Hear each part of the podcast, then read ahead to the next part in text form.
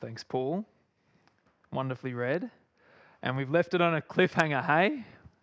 No, we'll do the whole chapter today, I promise, so we know what ends up happening. And most of you know, let's be real, we know how this story kind of ends, don't we? It's one of the most famous stories in all of Scripture, Scripture, I would imagine. And so, let's have a look at this, and hopefully, we can have a look at this passage in such a way that means that we actually plumb the true depths of what this has to offer us today. So, why don't I pray that God might speak to us through His word? Would you pray with me? Lord and Heavenly Father, we thank you for your word, that it has been inspired by the Holy Spirit and then has been given to us in such a way that we can plumb the depths of it, that we can get to know you, who you truly are, and for that reason, then who we truly are. Father, thank you for this story, this wonderful moment where Daniel is saved, he is rescued.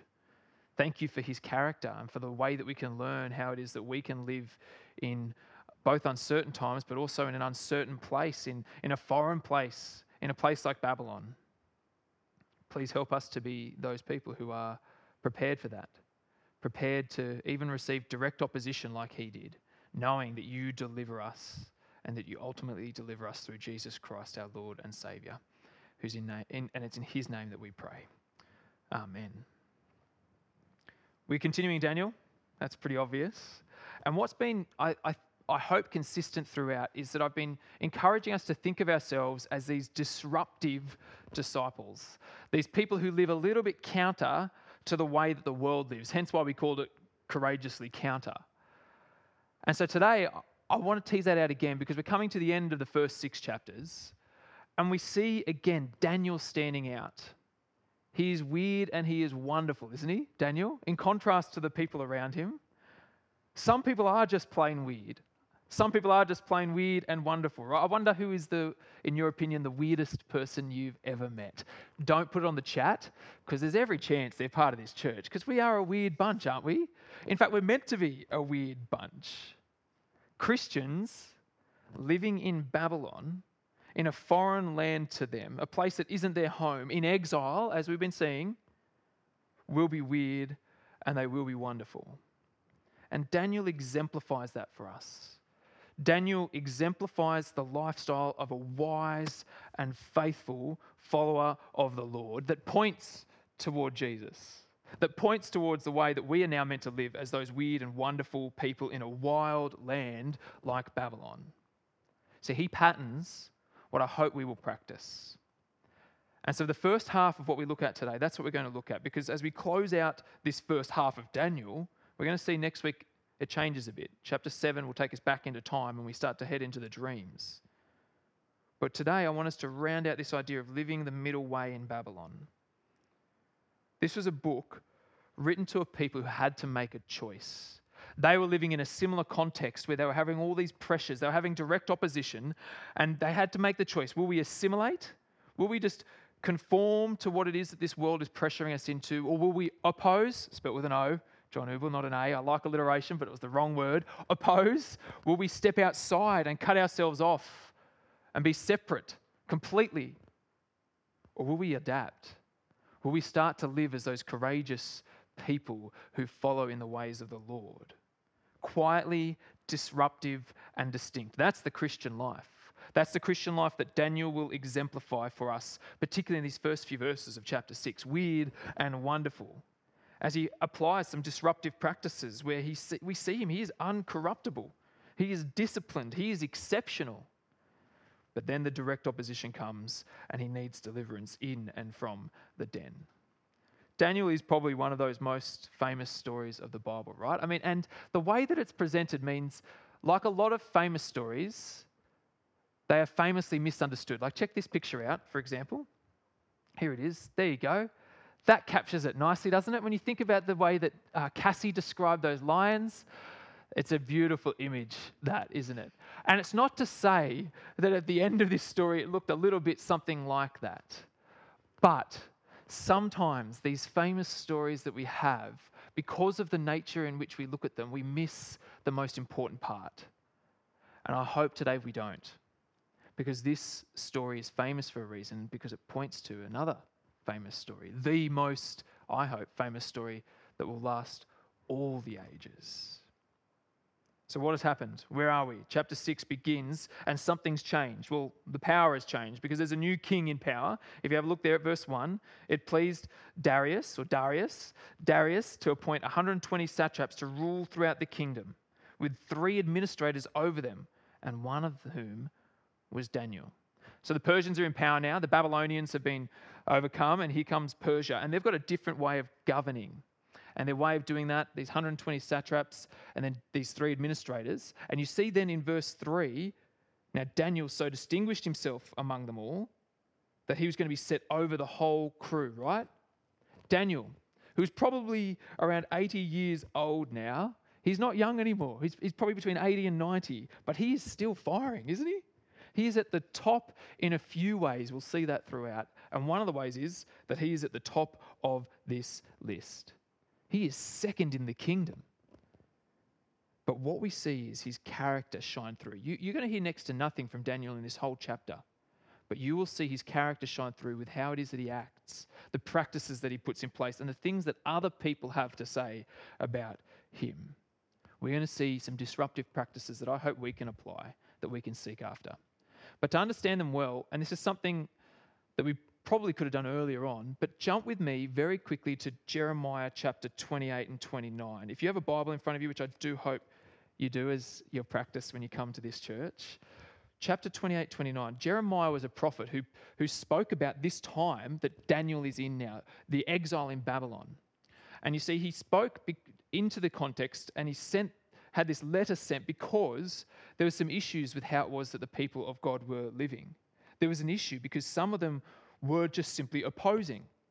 They were cutting themselves off from the people of, of Babylon and, and trying to set up their own space outside the camp, so to speak. And others were just simply assimilating, becoming so much like the people of Babylon that they weren't distinct. They weren't God's people. But the Lord says something different to them. Have a look at verse 29, or chapter 29, verses 4 to 7. This is what the Lord Almighty, the God of Israel, says to all those I carried into exile from Jerusalem to Babylon. Here it is build houses and settle down, plant gardens and eat what they produce, the vegetables. marry, marry and have sons and daughters and, and, and live a life, increase in number, it says. And then verse 7 also seek the peace and prosperity of the city to which I have carried you into exile. Pray to the Lord for it, because if it prospers, you too will prosper. Do you see that? The Lord says, in this exile you're in, in that wild land of Babylon, seek its peace and prosperity.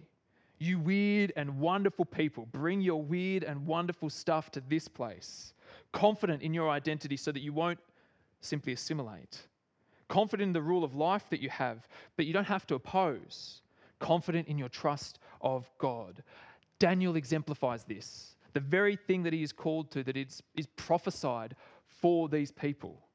It's revealed in his practices, in both his public and his private life.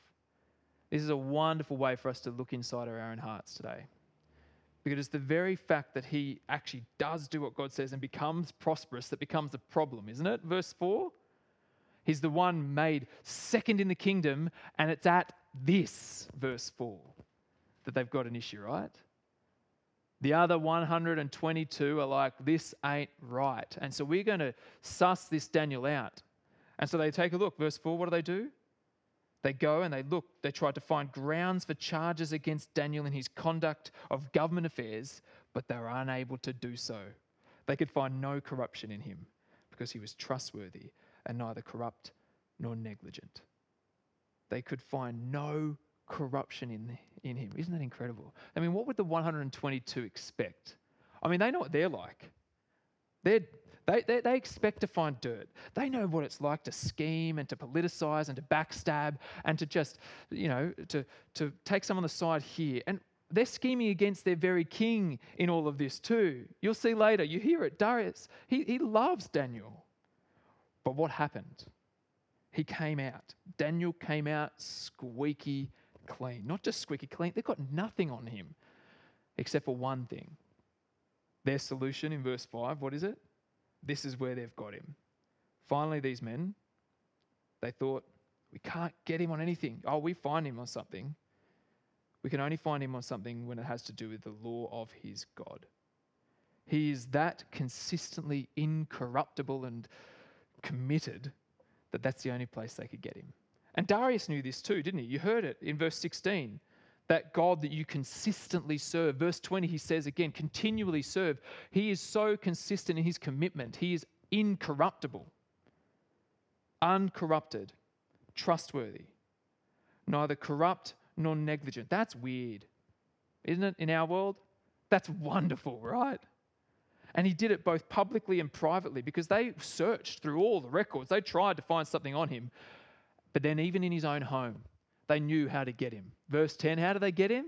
With that consistent practice of incorruptible prayer that he had. So consistent in character. Imagine that being the only thing that people had on us. Like in our public and our private lives, that we are so consistently incorruptible because we seek the will of the Lord that that's the only thing that they could find on us. We're called to that, brothers and sisters, to live such good lives amongst the pagans that although they accuse us of doing evil, they can't find anything really. That they, they see the good works that we're doing and end up praising God. That's Daniel, right? A weird and wonderful bunch the Christians are meant to be, who bring salt and are distinct in such a way that actually make this world better but that has to be consistent in our public and our private lives. We can't just be performing it, it has to be a rhythm to every single moment of our day. We're about to see that in Daniel. Incorruptible, but also disciplined. See, they knew how to get him, didn't they?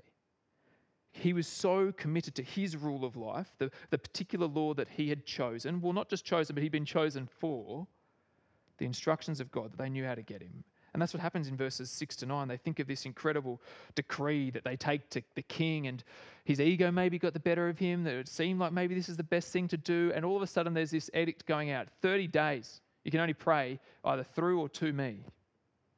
That's not going to work for Daniel, is it? Because have a look in verse 10. What's the result? And what does this reveal about Daniel's character? It reveals that he's disciplined.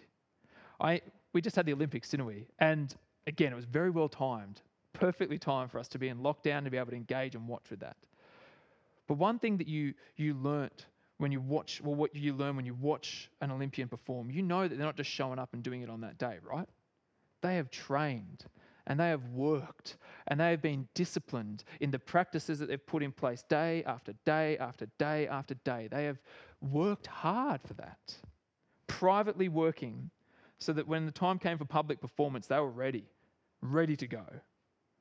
Daniel privately worked and he was ready for whatever the performance would be. We'll tease that out in a second. But have a look, verse 10. Now, when Daniel learned about the decree, that the decree had been published, he went home to his upstairs room where the windows opened toward Jerusalem. Three times a day, he got down on his knees and prayed, giving thanks to his God, just as he had done before. There's no fuss to this, is there? He hasn't rushed off and scurried away. He's just gone, no fuss, no rush privately to go about doing his thing. Not all of a sudden, not freaked out. And he has the windows open because he doesn't need to hide this. He's in complete freedom. But that's not a spectacle. Don't think that this is something that he's done to, oh, now I can show them all. No. This is normal for him. And watch the contrast between Daniel and the hyenas, the other 122, the assailants who are plotting and scheming and threatened. So they start to have to do all of this. And what does Daniel do? He returns to his room quietly, disruptively, weirdly, wonderfully gets on his knees and prays. Not limited in his freedom. He goes and does what he would have done for years, praying toward Jerusalem, which is probably picking up from 1 Kings 8 when Solomon dedicates the temple and speaks about this is the space toward when everything's ruined, we still pray toward this place. Because why? Well, because really this is thinking about praying towards the God of the universe. That temple's gone at this point but they're praying toward the God of, you, of this universe, of, of, of heaven and earth, reminding himself of that. And he does it three times a day. Psalm 55 picks this up. There's no scripture that says you have to pray three times a day, but in Psalm 55, verse 17, it talks about the psalmist praying evening, morning, noon. And as it flows on, they're praying with this urgency for their need. But as they pray, they're reminding themselves of who God is and how he hears and answers. That's what Daniel's doing. He's petitioning his God and he's thanking him. See that he's pray, he prays with thanks in this situation. Prayer and a practice like this, that consistent, disciplined approach, it trains us, doesn't it? It trains us to be reminded of where our true home is, that it's with God. It's an expression of our confidence in Him. And so then also the identity that we've been given, who our God is, and then who He's made us to be. And we don't pray towards Jerusalem, do we? We should pray for Jerusalem. When we don't need to pray specifically three times a day, there's no prescription of that in Scripture. Might be helpful though. But we petition and we give thanks in all circumstances, don't we? Urgently crying out in need. And aren't we in need? Isn't our world in need right now? And they are in need of a God who hears and answers. So let's do that. Because ultimately, for us, we must remember this is not our home. This world, this is not it. We don't belong here. We weirdly and wonderfully don't belong here. And at this point, I want to make sure, you know, I'm not trying to throw on you this burden. We're going to see how we do this in a moment. I'm not trying to say you have to all of a sudden be incorruptible and just every single moment Pray, pray, pray, pray, pray. I'm trying to point out the practices that a weird and wonderful one will do because the wonderful's coming.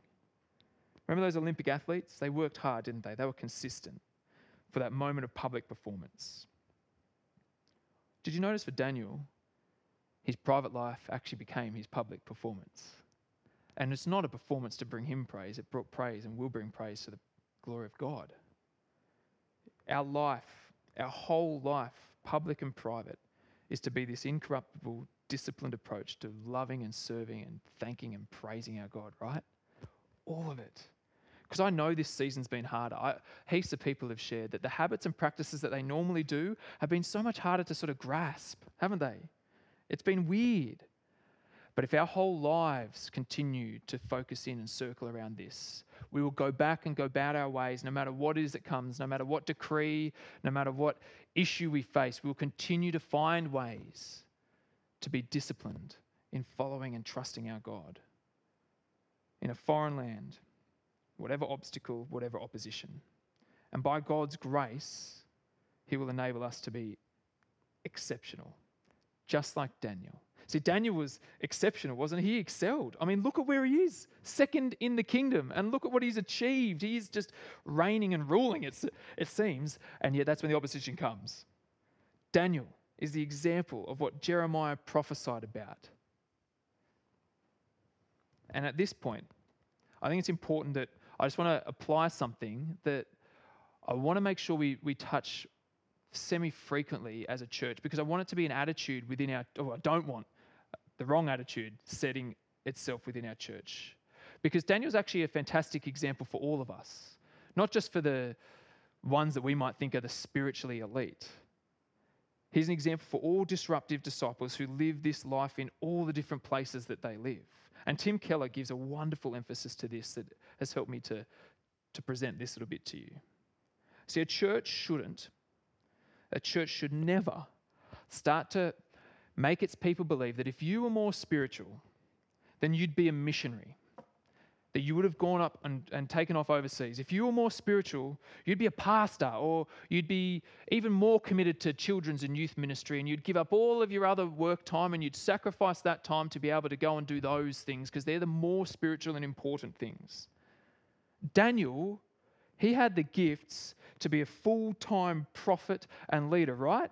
Just like Isaiah and Jeremiah, Ezekiel, but he had a secular job. And man, did he do that job well. He got to the very top. A secular job where he excelled by the power of the identity that was given to him, by the power of God at work in him, where he was able to continue to express his deep commitment, that incorruptible nature, that disciplined approach to his following of Jesus that flowed obviously into the rest of his life. Excellent.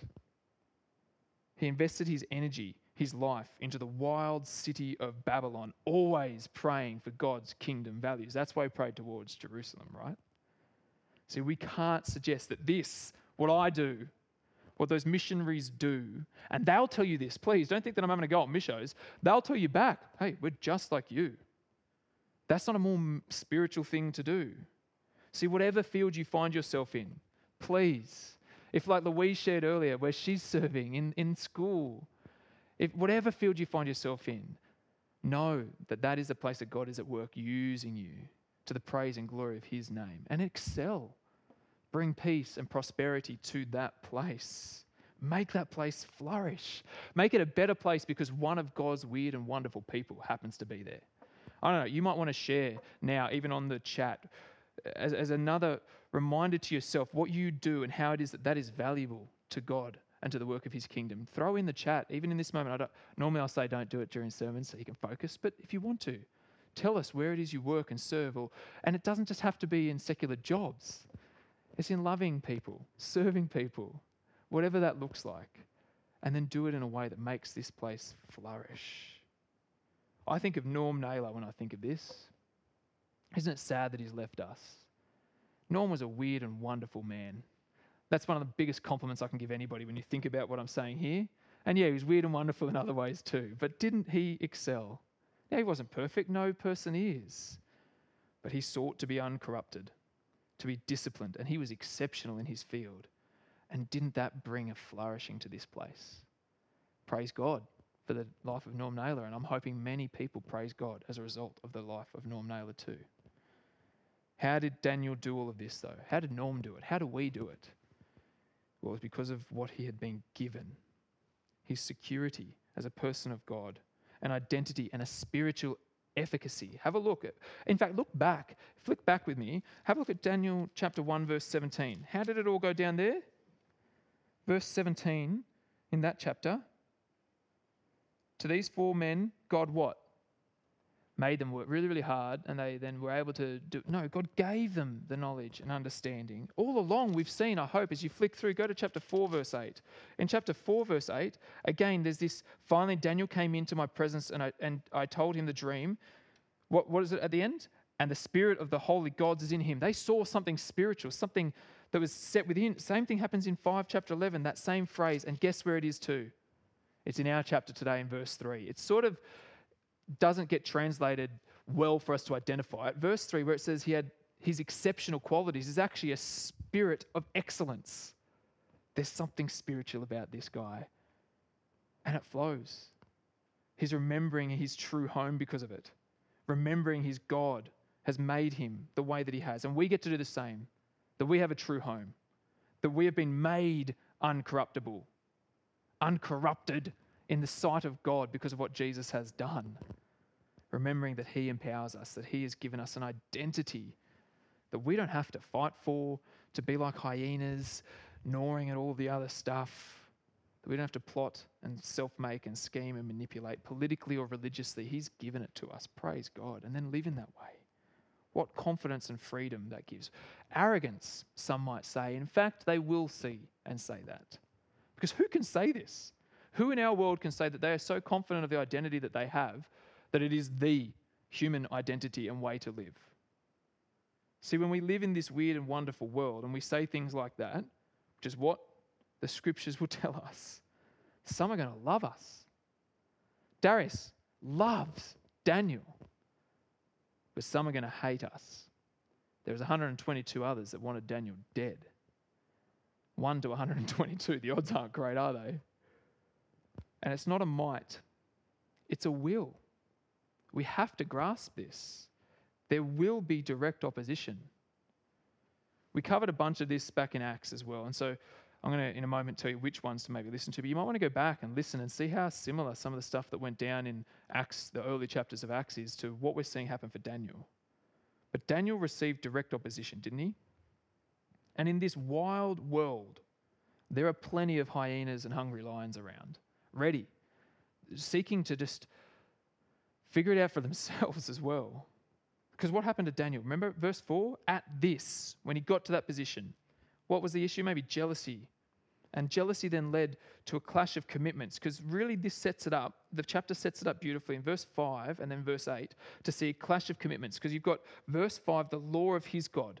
That's what he's committed to. They knew that he wouldn't deny his God. But then in verse 8, verse 8 there you see at the end, in accordance with the law of the Medes and Persians. So they've set up this direct clash between his law and the law of the land.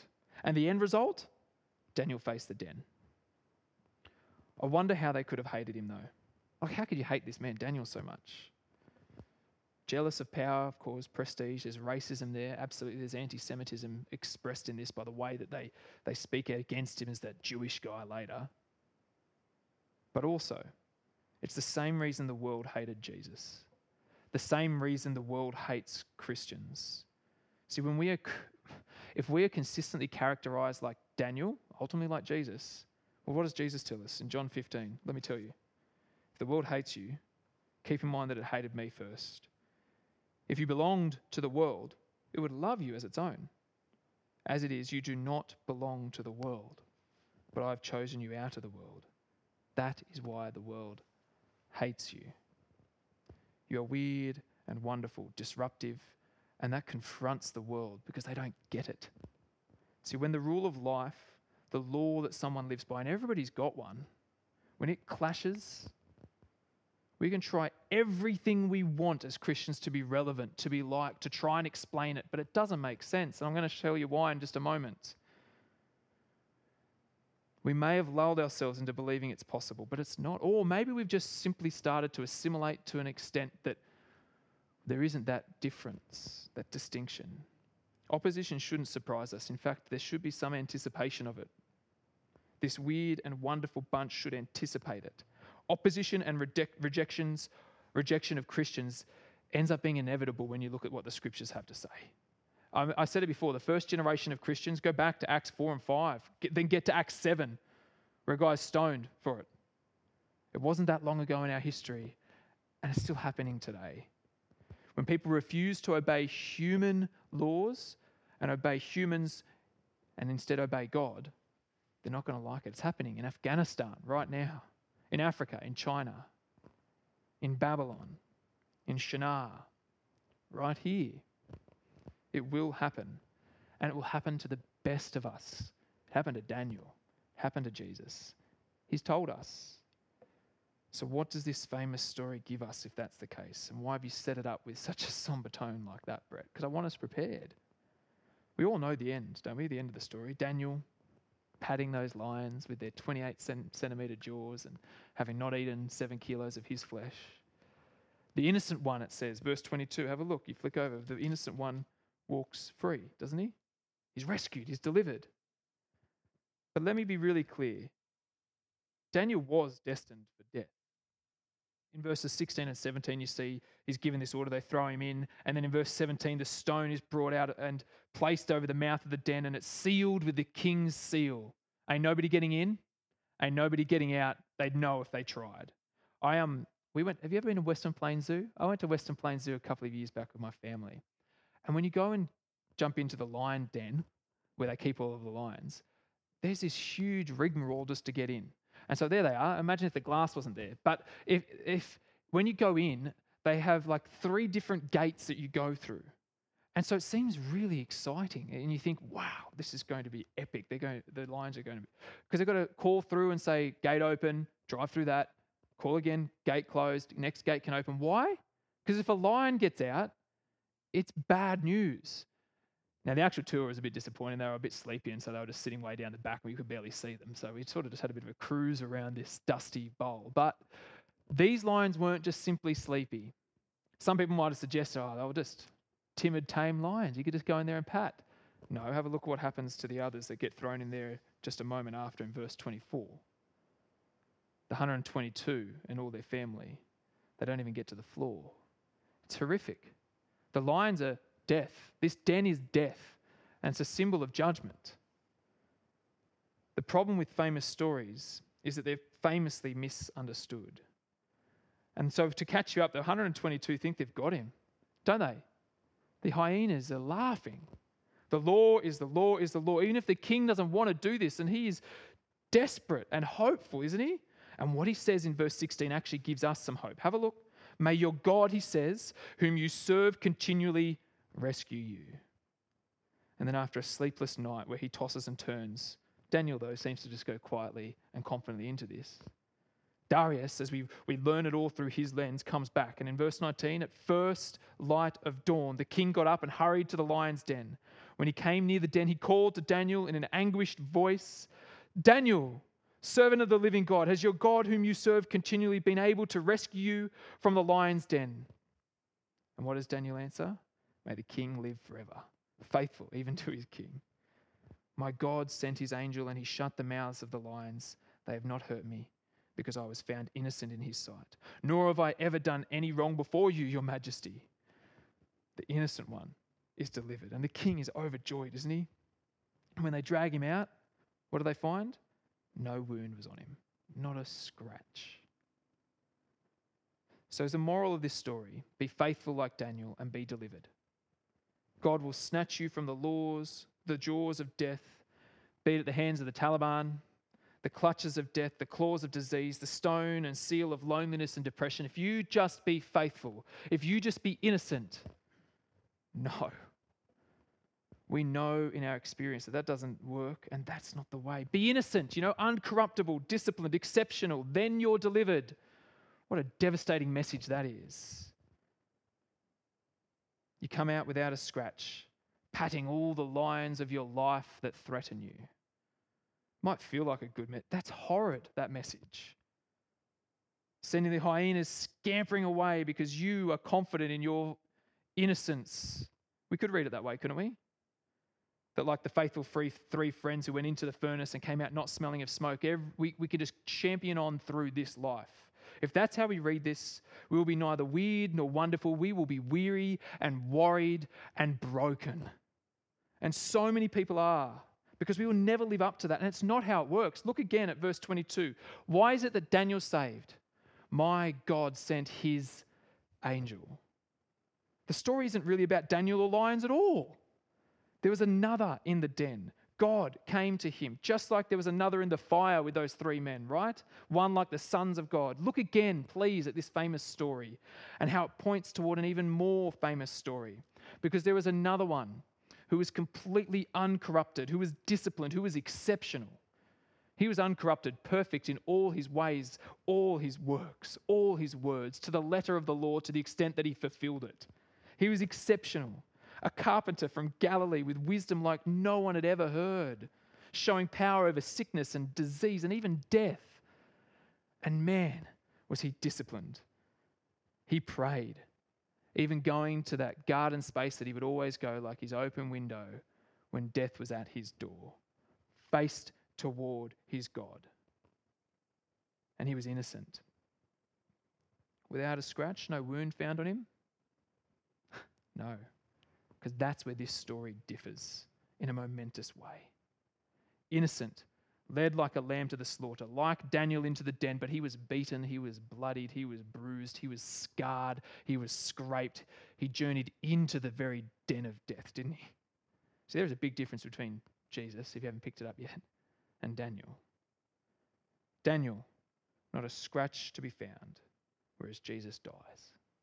And Psalm 22 tells us he cried out, and we hear it on the cross My God, my God, why have you forsaken me? Why why are you so far from saving me, so far from my cries of anguish, the cries of an innocent one? Well, yes, because of what he was doing in that moment. Because later on, Psalm, in Psalm 22, verse 13, you hear this. It, it talks about the roaring lions that tear their prey, open their mouths wide against me. A roaring lion was the sign of the judgment of God. Amos 3:8 talks about the lion has roared. Who will not fear? The den was sealed by guards the day Jesus died. But at first light of dawn, three days later, the joy, he was risen, right? For he is the living God. He went into the den of death and came out without a scratch? No. Through death and defeated it, and he has the scars to prove it, doesn't he? God has sent his one to rescue. That's what this story is about one who has rescued us from our own sins through death upon the cross, and one who has raised himself, who was raised by the Lord, and so we will be raised with him in that future salvation, right? Salvation past and salvation future, with the scars to prove it, so we have certainty now. Knowing this, we then have a home, right? It sets our gaze to that. We have been made uncorrupted in His sight. We have been given an identity, His child, His people. And so we have this rule of life to live freely confidently, some might say arrogantly, the weird and wonderful people of Jesus, because we know what it is that Darius proclaims. See that? This edict, a new edict goes out that all are to worship this guy's God. For he is the living God, and he endures forever. His kingdom will not be destroyed. His dominion will never end. He rescues and he saves. He performs signs and wonders in the heavens and on the earth. He has rescued Daniel from the power of the lions. He has rescued you and me from the power of sin and death. Praise be to this living God, right? See, I set this all up with that direct opposition bit because this is a wild world we live in. Our hearts are aching for our brothers and sisters in Afghanistan. Our hearts are aching for our brothers and sisters across the world who live in the persecuted church. And we do, we particularly think of Afghanistan. They're second, they've always been second on the list in open doors, not always, but that's the spot. At the moment, though, those pictures, right? The stories coming out, doors being knocked, church going underground. But like Daniel and his three, three friends, this is why they can go through any fire or den, not because of this. The flames and the jaws of death, anyone can go through because there is a living God who has and will rescue them in and through the den of death. Please pray for them. Pray that they might persevere and pray that the Lord Jesus might return. Yeah? That we can go home. But also pray for us. Pray for yourself. That we might live quietly disruptive lives. Ready. So we are seeking to be, by God's spiritual empowerment, the uncorrupted, disciplined, exceptional people He's made us, the weird and wonderful people He wants us to be. And therefore ready when direct opposition may come. Because our God is the living God and he endures forever. That's the song we're going to sing as well. That there is a living hope that comes from this living God. And so, why don't you now, in your home or wherever you are, sing this? I, I heard that there's somebody who's at hospital um, with somebody as well. I don't think they'll mind if you sing it under your breath there, but everywhere else, sing it loud and sing it proud of the living hope of our great and glorious God.